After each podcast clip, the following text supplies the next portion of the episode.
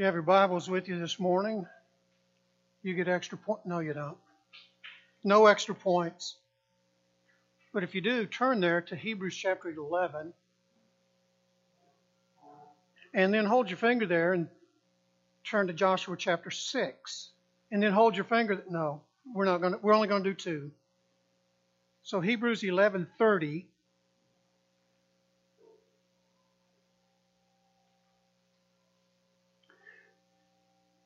and then uh, Joshua chapter 6.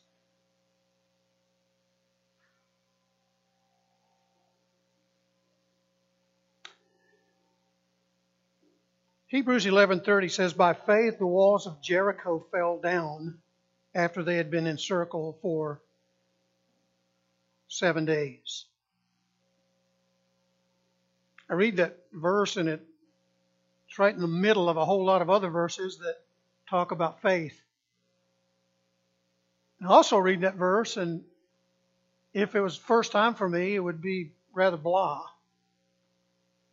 Now, I'm speaking for myself, not for anyone else, but I read that and I think, wow, it's not really too much to that verse. doesn't doesn't tell you a whole lot other than walls fell down. I think so so many times in Scripture, verses and passages are like this we've heard them so many times. There's a couple issues. We've heard them so many times that they become mundane for us. A lot of these verses we can repeat. I don't know what you're looking at, but I want to look at it. Huh. It's a pretty good title. I can always tell where you're looking, so that's great. They become so mundane to us that it's easy sometimes to take them for granted. And then actually, when you look at them, on their own, with no disrespect to God's word, they don't they don't say a whole lot until actually you trace it back and find out where that passage or verse is connected to and what it's referring to. And so that's what we're going to do if you'll turn now back to Joshua chapter 6. We'll find out where that verse is connected and really what it's saying. Now, here's another problem in especially the Old Testament. We'll, we'll have a show of hands. Always, when you do this, you surprise people, you know, because people are timid and they don't want to raise their hands. You know, sort of like remember when you're in school, you're always embarrassed to raise your hand. Well, it's okay. I need your help. How many of you, as far back as you can remember, were raised in church. Wow. How many of you have been in church more than 20 years? 10 years. Okay. So I'm speaking to the masses. That's good. How many of these Old Testament stories have we read and heard since we've been in church or since we've been a Christian, and I've known the Lord for over 40 years. So I, I wasn't raised in church, but that also dates me, I'm sure, too. And so it's I, I include myself in that group. Did I hear these stories so often that they only become what? Stories. But inside those stories is God at work in people's lives. And I think sometimes that is really easy to miss until we're maybe forced in some way or another to study for a Sunday school lesson or a sermon or someone challenges us to dig in and find out really what it's saying here. And so we have a danger of even in Joshua chapter 6 of the Jericho, Jericho walls falling down flat we can read that story and it, it can be just a story, or it can be, as it is, I think, God working in people's lives. Now, here's another danger with Old Testament stories. Not only do they become just stories, but they become stories that we find it difficult to relate to. I mean, how does a 10 year old relate to a group of people foolishly walking for six straight days around a city. The same thing, day after day after day after day. And humanly speaking, how does a 12th grader or a 10th grader in high school relate to a, a, a group of individuals following instructions that seemingly are not, nothing more than a story, if that? How does someone that's been around for a long time in the church relate to a story that he knows so well? Can probably recite it frontwards and backwards. Let's find out. If you've ever been in life and been in a standstill for any reason, if you've had a blockade or an obstacle or a hurdle or some type of difficulty in your life, and that stretches to any age span. You know, it's easy sometimes as parents to think that our kids don't have problems. And when they do, we look at them and go, What's your problem? Problem. Every age bracket has difficulties, hurdles, obstacles, things they look at in life and say, This is impossible. I don't know how to deal with this. I don't know how to get over this. I'm going to share something with you that is stunning, and I think probably most of us know this. The number one reason that people commit suicide, you want to guess why? They don't think there's any way out.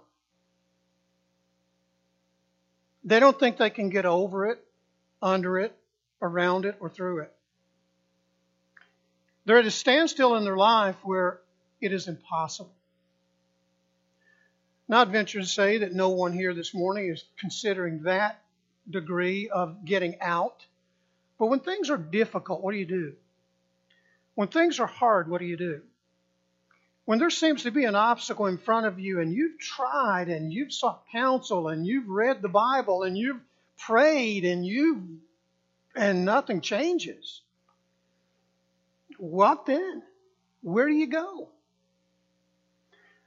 And I'm going to guess the reason that all of you are paying attention is that every one of us are challenged by this. Every one of us have those. Every one of us. Here's a story about not only one individual in Joshua chapter 6, but a host of individuals that dealt with this very issue that all of us have to deal with. Difficulties in life, challenges in life, hurdles in life, obstacles in life, and how to deal with it. And you're going to hear this morning, maybe for you, mundane answer.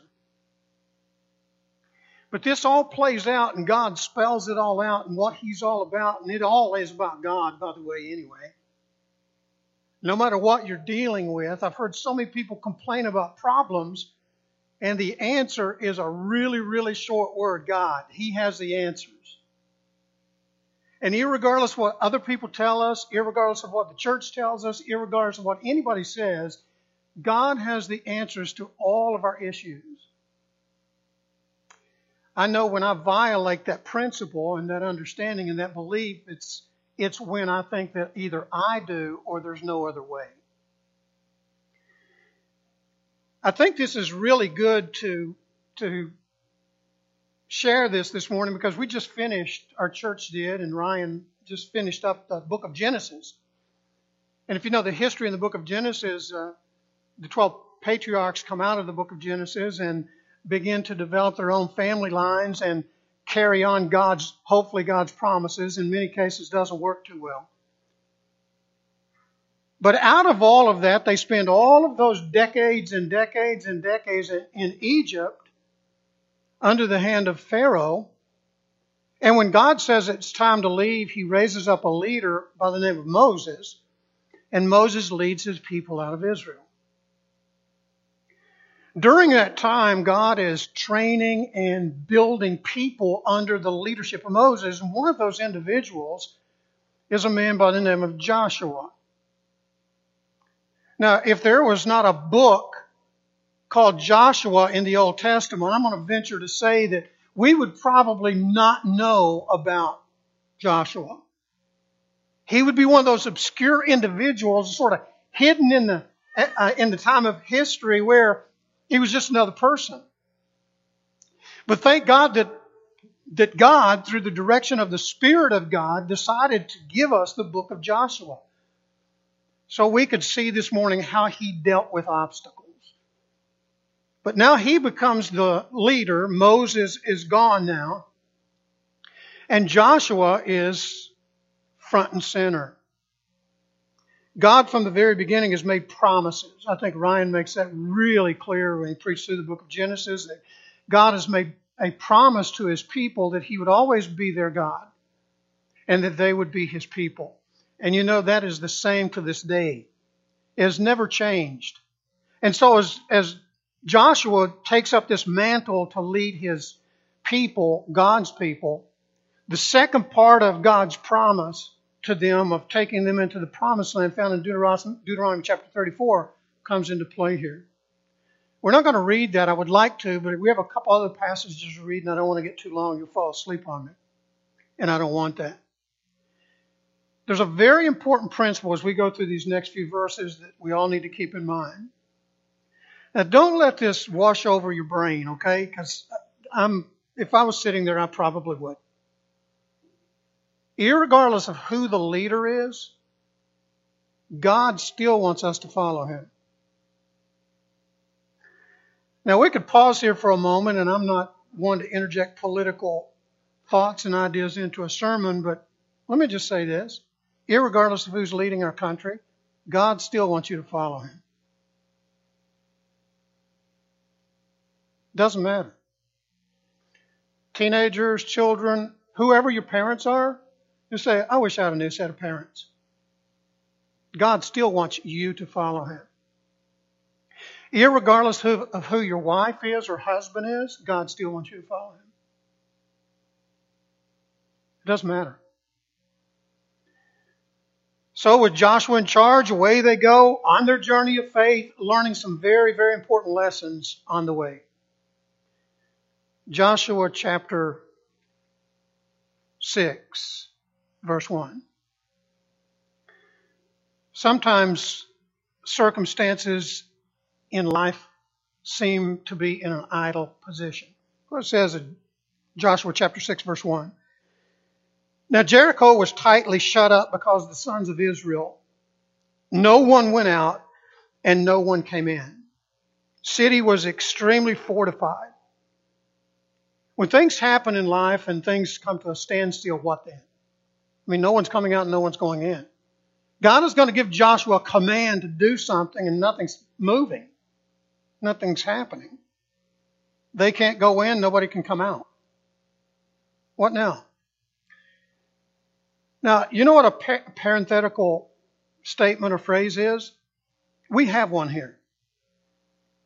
Really, if you think about it, you need to go back a few more verses in chapter 5 and pick this up to really understand what's going on here in Joshua chapter 6. So, drift back a few verses in chapter 5 to verse 13. When it says, Now it came about when Joshua was by Jericho that he lifted up his eyes, and he looked, and behold, a man was standing opposite him with his sword drawn in his hand. And Joshua went to him and said to him, Are you for us, or are you our adversary? And he said, No, rather I am indeed come as captain of the host of the Lord. So Joshua fell on his face on, to the earth and bowed down and said to him, What has my Lord to say to his servant? And the captain of the Lord's host said to Joshua, Remove your sandals from your feet, for the place where you are standing is holy ground. And Joshua did so. Keep that in mind. Keep that phrase, the last part of that verse 15, in mind. Because this is going to come up often in the life of Joshua that no matter where you are in life, because God is a part of your life, that's a holy place. So no, no matter what your circumstances are at work and you say, there's no escape for me here, no matter what your family situation is at home, and you say, I wish I could get out, but I don't want to, and I don't know what to do, and wherever you are as a believer, because God indwells you, guess what? That's holy ground. I think this is really crucial to Joshua because now he's going to come and he's going to take a look at Jericho and he's going to take a look at the predicament that he's in and the situation he's involved in, and he's going to say, Nothing is moving, nothing is happening. And so, before Joshua takes one more step, God wants him to know this very important principle Joshua, where I am, that's holy. That's a special place. And Joshua, don't ever forget that. Because some things are going to be tempting when you get to that point. So don't ever forget that principle. And so now he comes to Jericho in verse 1 and he looks at the city and nothing is going in, nothing is coming out. And then in verse 2, things get a little bit fuzzy. And the Lord said to Joshua, and I highlighted this in my Bible, maybe you want to as well. I don't know, it just jumped out at me. See? See? See what? I mean, Joshua looks at the city and it's at a standstill. We look at situations in our lives and they're at a standstill. And God says, See? And we go, What? See what? I don't see anything. But see, because God is a part of our lives, he sees it. And he knows it. And he wants us to see it. Well, what is Joshua supposed to see in verse 2? He says, I have given Jericho into your hand with its king and its valiant warriors. So, in this corner, we have the military of Israel, which really doesn't amount to much at this point. And you've got the priests, and then on this side, you have the mighty military of Jericho. Now, it's not a massive city, but it is a fortified city, and they have a strong army. And in the face of all of that, God says, See, I'm going to give this to you. Now, how could Joshua see this God's way? How could he see this? In the midst of this, and he's looking at it, and it's a difficulty that he can't get over. He can't get around. He can't get under. He can't go through it. Back in Joshua chapter 1, you don't have to go back too far to see this. Joshua chapter 1. I think this is one of those passages we need to read. It's another thing I love about our church. We read Scripture, and hopefully that's not boring to you. I know sometimes it can be. I hope not. Follow along with me, would you? Joshua 1 1. Now it came about after the death of Moses, the servant of the Lord, that the Lord spoke to Joshua, the son of Nun. And he had this to say Moses, my servant, is dead. Now therefore arise, cross the Jordan, you and all this people, to the land which I am giving to them, to the sons of Israel. Listen to this. Every place on which the sole of your foot treads, I have given to you just as I spoke to Moses. Now, this has to be going through the mind of Joshua, would you say? He stands and surveys Jericho. Nothing is moving. Not a soul. It's fortified. They're not going in. This has to be crossing his mind of what God said to him on the passing of Moses. Verse 4 From the wilderness and this Lebanon, even as far as the great river Euphrates, land of the Hittites, the great seas toward, toward the setting of the sun will be your territory. I love this. No man will be able to stand before you all the days of your life. Just as I have been with Moses, I will be with you. I will not fail you or forsake you. Now, Joshua is going to need verse 6 in Joshua 6. Be strong and courageous, for you shall give this people possession of the land which I swore to their fathers. Only be strong and very courageous. Be careful to do according to the law which Moses commanded you. Do not turn from it to the right or to the left. Keep that in mind, would you? Hold that thought so that you may have success whenever you go, wherever you go. And then he tells them again in verse 9 to be strong and courageous. The promise is finally being fulfilled from Deuteronomy chapter 7. particularly verse 24. I want to read that too, and then we'll, we'll move on, okay? Flip back, it's just a few pages. The book prior to Joshua is Deuteronomy. If you want to read one of the first five books of the Bible, make Deuteronomy one of them because it's a very practical book. Deuteronomy chapter 7, look at verse 17. Now this is this is God speaking to Moses prior to Joshua being the leader. And this is something that Moses would have handed down to, to Joshua. He gives them some warnings in chapter 7 and then some promises beginning in verse 12. And then if you drop down all the way to verse 17, he says, If you should say in your heart, These nations are greater than I, how can I dispossess them? You shall not be afraid of them. You, should, you, will, you shall well remember what the Lord your God did to Pharaoh and to all Egypt. The great trials which your eyes saw, and the signs and wonders and mighty hand and outstretched arm by which the Lord your God brought you out. So shall the Lord your God do to all the peoples of whom you are afraid. Moreover, the Lord your God will send a hornet against them until those who are left and hide themselves from you perish. You shall not dread them, for the Lord your God is in your midst, a great and awesome God. God doesn't let this go, that thought that He is an awesome God. And the Lord your God will clear away these nations before you little by little. You will not be able to put an end to them quickly, lest the wild beasts grow too numerous for you. But the Lord your God shall deliver them before you and will throw them into great confusion. And here's the verse and he will deliver their kings into your hand so that you shall make their name perish from their heaven. No man will be able to stand before you until you have destroyed them. Whoa. Hebrews 11:30 is going to make a lot more sense.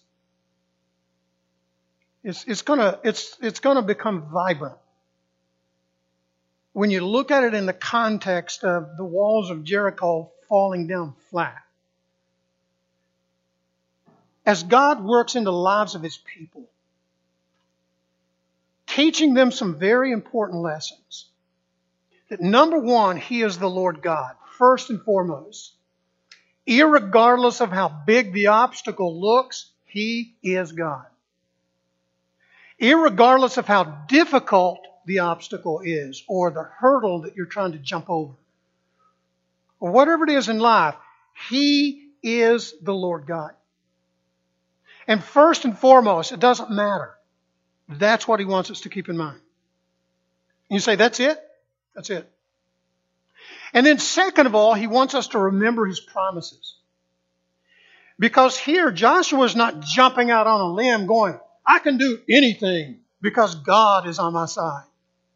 And then he jumps into the water, gurgle, gurgle, gurgle, gurgle, and he sinks. No, Joshua ba- is going to base everything in Joshua 6 on a promise.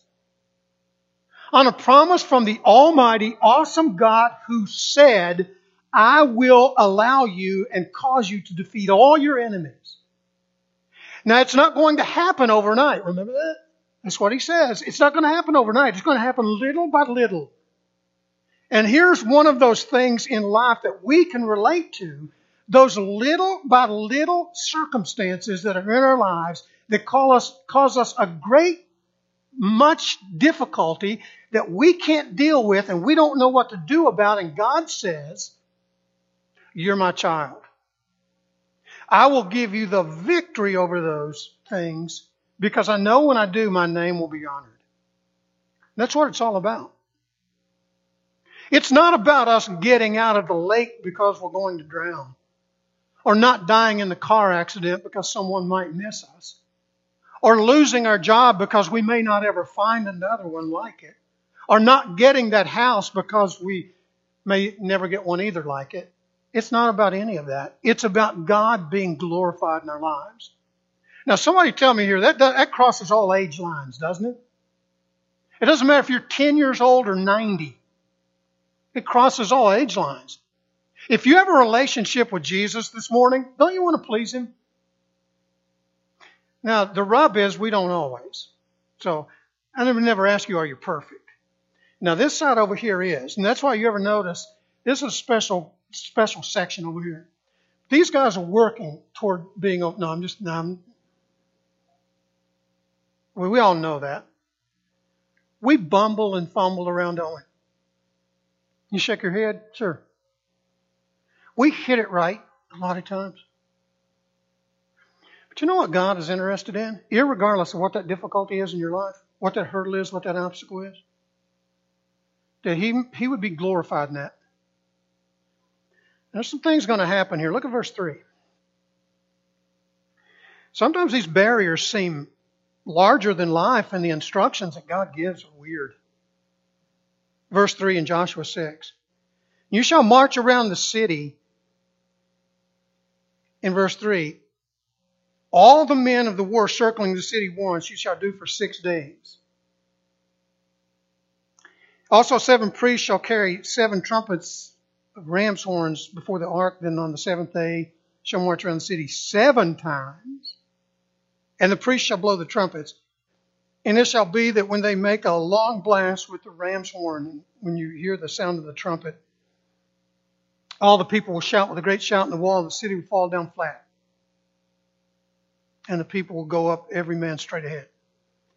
And I read that and I think, man, that, whoa. Now, I don't want to interject anything in Scripture that's not in there, but I got to imagine when these jokers are circling the city here, people are looking down from off the walls. Some have said that the outer wall of Jericho was about one to two feet thick. And then there was a three to four foot gap in between the inner wall, which was 10 to 12 feet thick. Now, I would say that's fortified, wouldn't you? But there have to be some people standing up on that wall somewhere looking at these guys after day one. You know, when somebody does something sort of weird, like your children, no. And they do it the first time, you look at it and go, that was weird. But then they do the same thing twice, and you go, now, this is getting really weird. Now, if they do it three times, I don't know why, but three times is, there's something about three times. And so they do it third time, fourth time, fifth time, and sixth time. And you're like, whoa, wait a minute. This is getting really bizarre. And here these guys go around and around the city, and they don't stop there. On the seventh day, they do it how many times? Seven times. And I want to say to you that it's easy to get caught up in all of that. All that's going on here and all the details, and there have been commentaries written on it.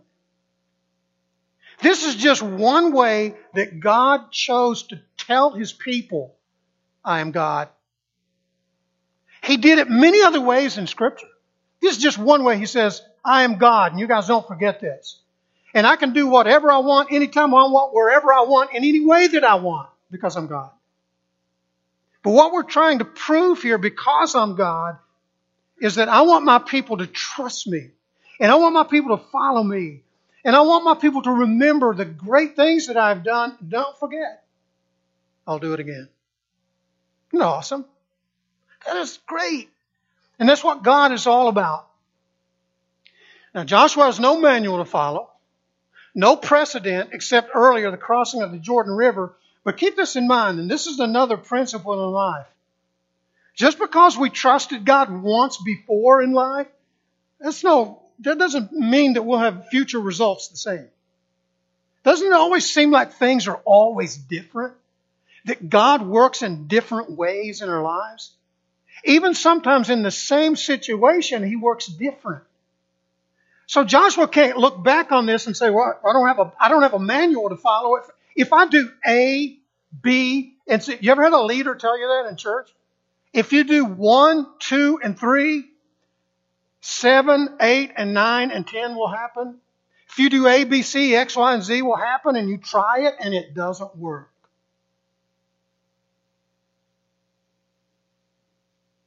And so here Joshua goes, not blindly, because he has what? God's promise that he will give into the hand of Joshua Jericho and any of the other nations surrounding him. That's, that's the promise. Why? Because he's God and he wants people to know that. And so here Joshua goes. Now, this sounds like a ridiculous human military strategy. It is. I do not know in the history, and I don't know all of history, maybe you history buffs can help, any other military genius that's ever done this. And I'm going to guess that this is not a, uh, will not be put in a manual for future military strategies. But this is what God said do. So evidently, this is what Joshua is going to do. God's goal is to get his people to trust him and not the plan. I think the next time we find ourselves in a situation trusting God for something only to find ourselves in the middle of the march discouraged, remember, God's in charge. As long as we follow him, he will always be in charge. God is at work before the events ever occur. That's the very nature of faith. I think this is really, really interesting in verse 5 when, when God gives Joshua these instructions. At the end of it, he says, um, let me get it here. And it shall be, verse 5, that when they make a long blast with the ram's horns, when you hear the sound of the trumpet, all the people will shout with a great shout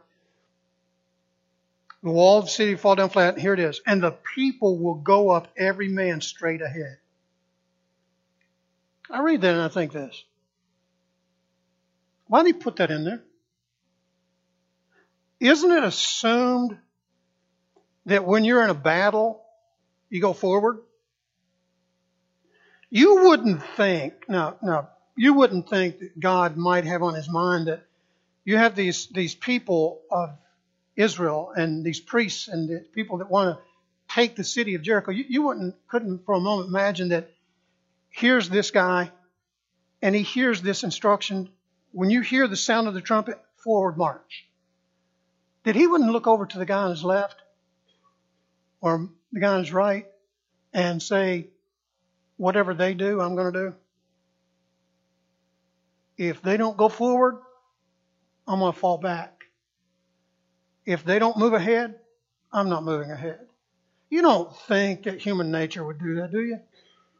Well, I think that's very possible. And I think it's really easy sometimes to follow the guy on your left and follow the guy on your right and follow the guy in the front and follow the guy in the rear than it is to follow the voice of God. And I don't think that's in there by mistake. As a matter of fact, I know it's not in there by mistake. It's in there by design. God knows us so well that He knows it's easy to think, well, when I get in a situation in life that is nearly impossible to get through, I'm going to call so and so and find out how they dealt with it. And whatever they did, I'm going to do. I'm going to bet you if we lined up anybody, just take random people, that we've done that. I'm, I'm including myself. God's not interested in that. He gives Joshua direct instructions for Joshua and all the people go forward. Don't go to your left, don't go to your right, don't retreat, go forward. No matter what anybody else does around you, go forward. Now, we're going to assume that all 100% of them obeyed every command.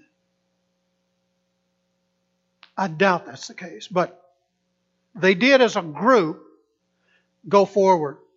When things seem impossible, faith can break down barriers. When you trust that God knows what He's doing and the promise He's given you is true and accurate, it'll break down barriers. Doesn't matter. It doesn't matter.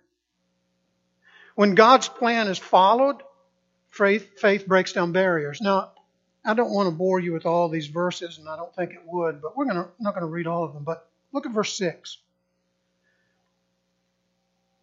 I don't know. I maybe you're like this. You see things. There's that little word "so" is so special to me because I mean it, it says a lot. It carries a lot of weight.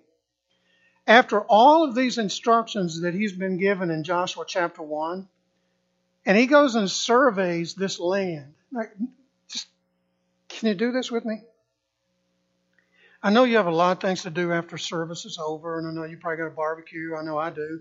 And you're thinking of all the things that might go wrong or whatever you, you got to do. But watch this. And he's been through Joshua 1 where God has reminded him of what's going to happen as he marches forward as the general in charge. And he surveys the land of Jericho. And the captain of the host says, I'm with you. I'm on your side. And I just want to remind you of Joshua when, when we talked before. You're gonna you're gonna take this this city.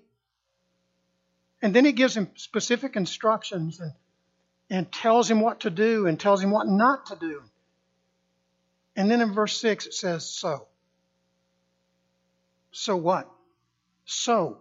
So, in verse 6, Joshua called the priests and did exactly what God said do. Is he really going to follow through with this? Is he really going to? Now, here's the disadvantage we have of, of, of reading Scripture. We already know the outcome. How many of you like to watch movies from the back forward? So you know the outcome. Isn't it exciting to watch movies like that? You all guys do that? None of you would do that. You don't want to know the conclusion. I mean, a conclusion is a conclusion because it's a conclusion. Now that is worth your time. I mean, that's valuable. I mean, it is. It wouldn't be a conclusion if it wasn't at the end.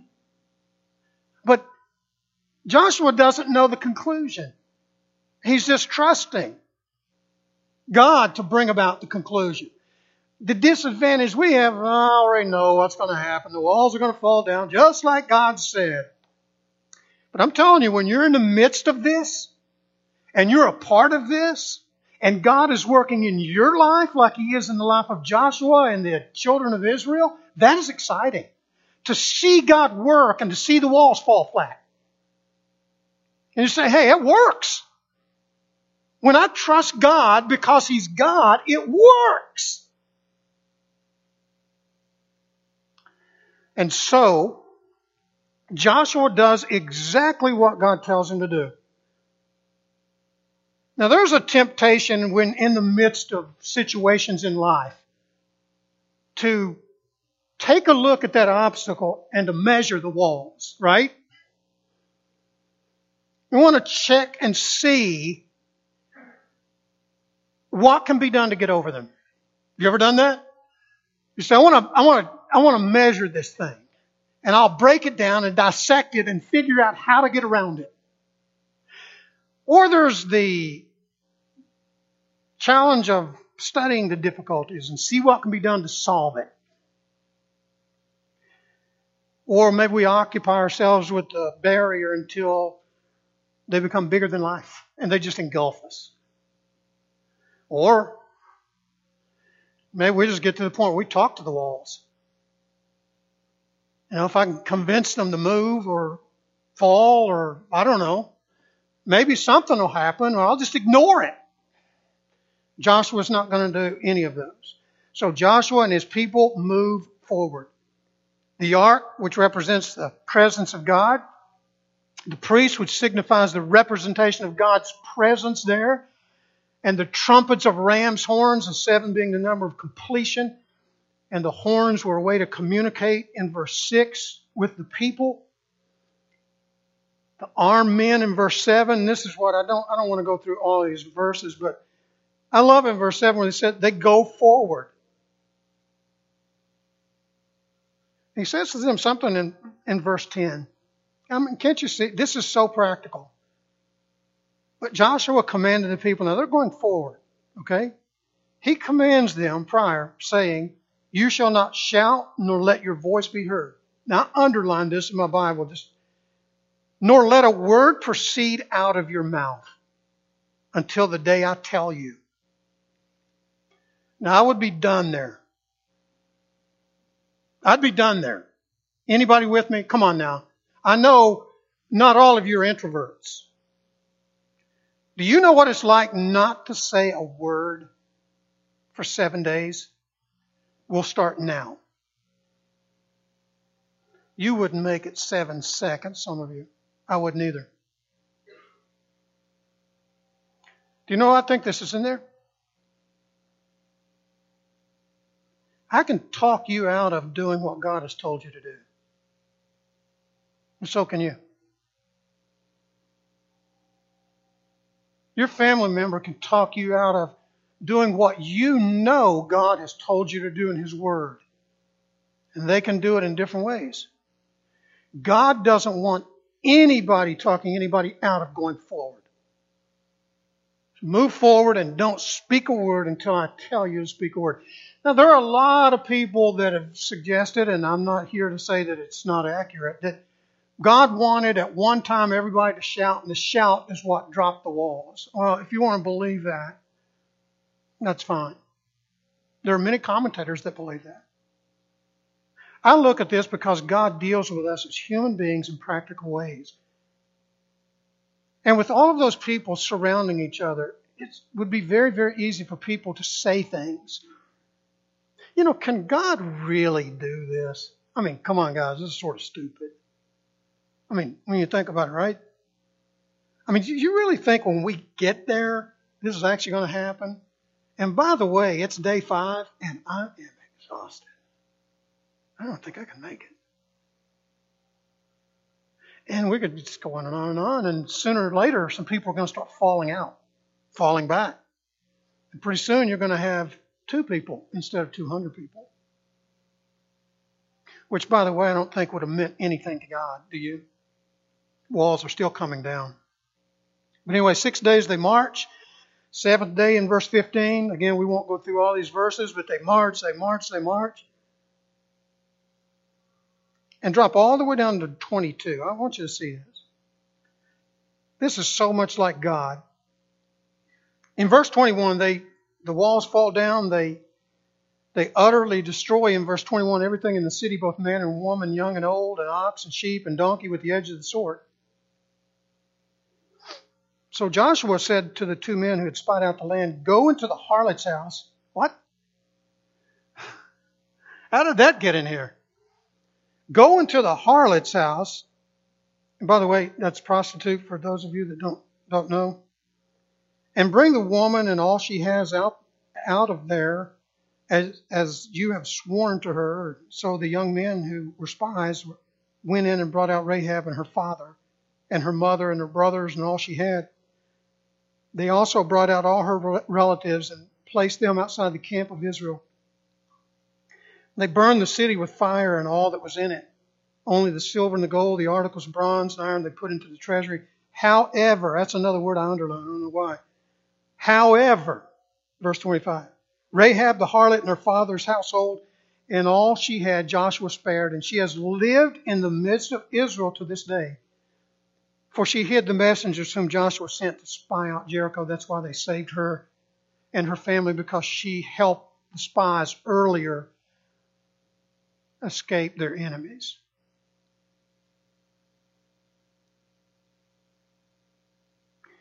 So we're in this difficult situation.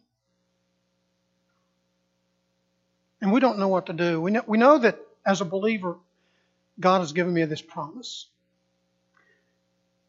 And uh, He says, go forward. And, and as you go forward, do this. And so we are. We're moving forward. And he says, don't turn to the left, don't turn to the right, don't talk to anybody, don't get counsel from men, just do what I tell you to do.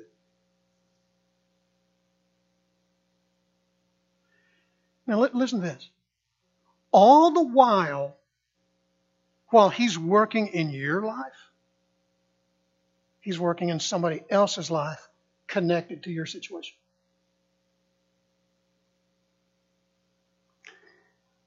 Now, before we get all caught up, which we are selfish people, I'm a selfish person. Thank you, Mike. Mike and I are selfish people. Anybody else want to be honest? We typically are selfish people. Now, we do a lot of good for other people, but I think even Ryan says what a lot of us would agree with when it comes to his family, we're second. I'm okay with that, right? He's just being honest. Now, I know that he knows that there's a lot of work, and he's admitted that, and we all have a lot of work to do before we understand that we're all God's children. We're all important to him, and it's not me versus you or me first and you second. But that's how we are. And so we lose this idea of that while God is working in my life in this situation, He also is at the same time working in someone else's life that is connected to my predicament that I'm in. And when I realize that, things begin to open up in my life, and I say, it's bigger than me. It's larger than I am. So why do I want to engulf myself in my problem, my obstacle, my difficulty, when God, number one, if I follow Him and the promises that He's given me by faith, He'll work this out. And all the while, when I get to the very end of it, I'll look back and say, God, not only were you in this, but you were working in the lives of other people as well. And when I think about that, I think of how great God is. Let's pray.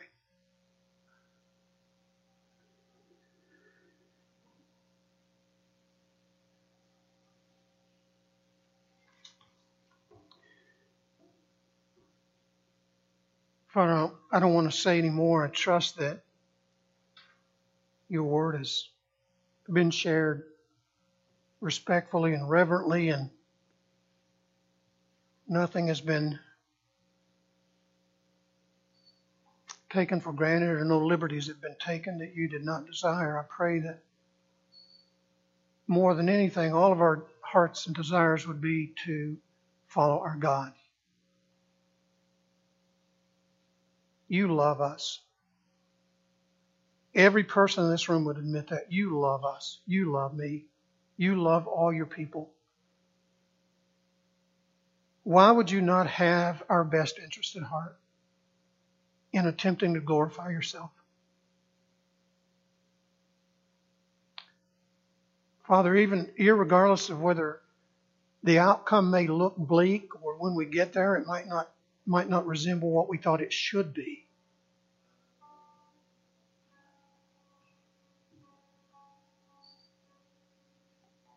That our goal would be in life to make sure that you are glorified in the midst of not only your people,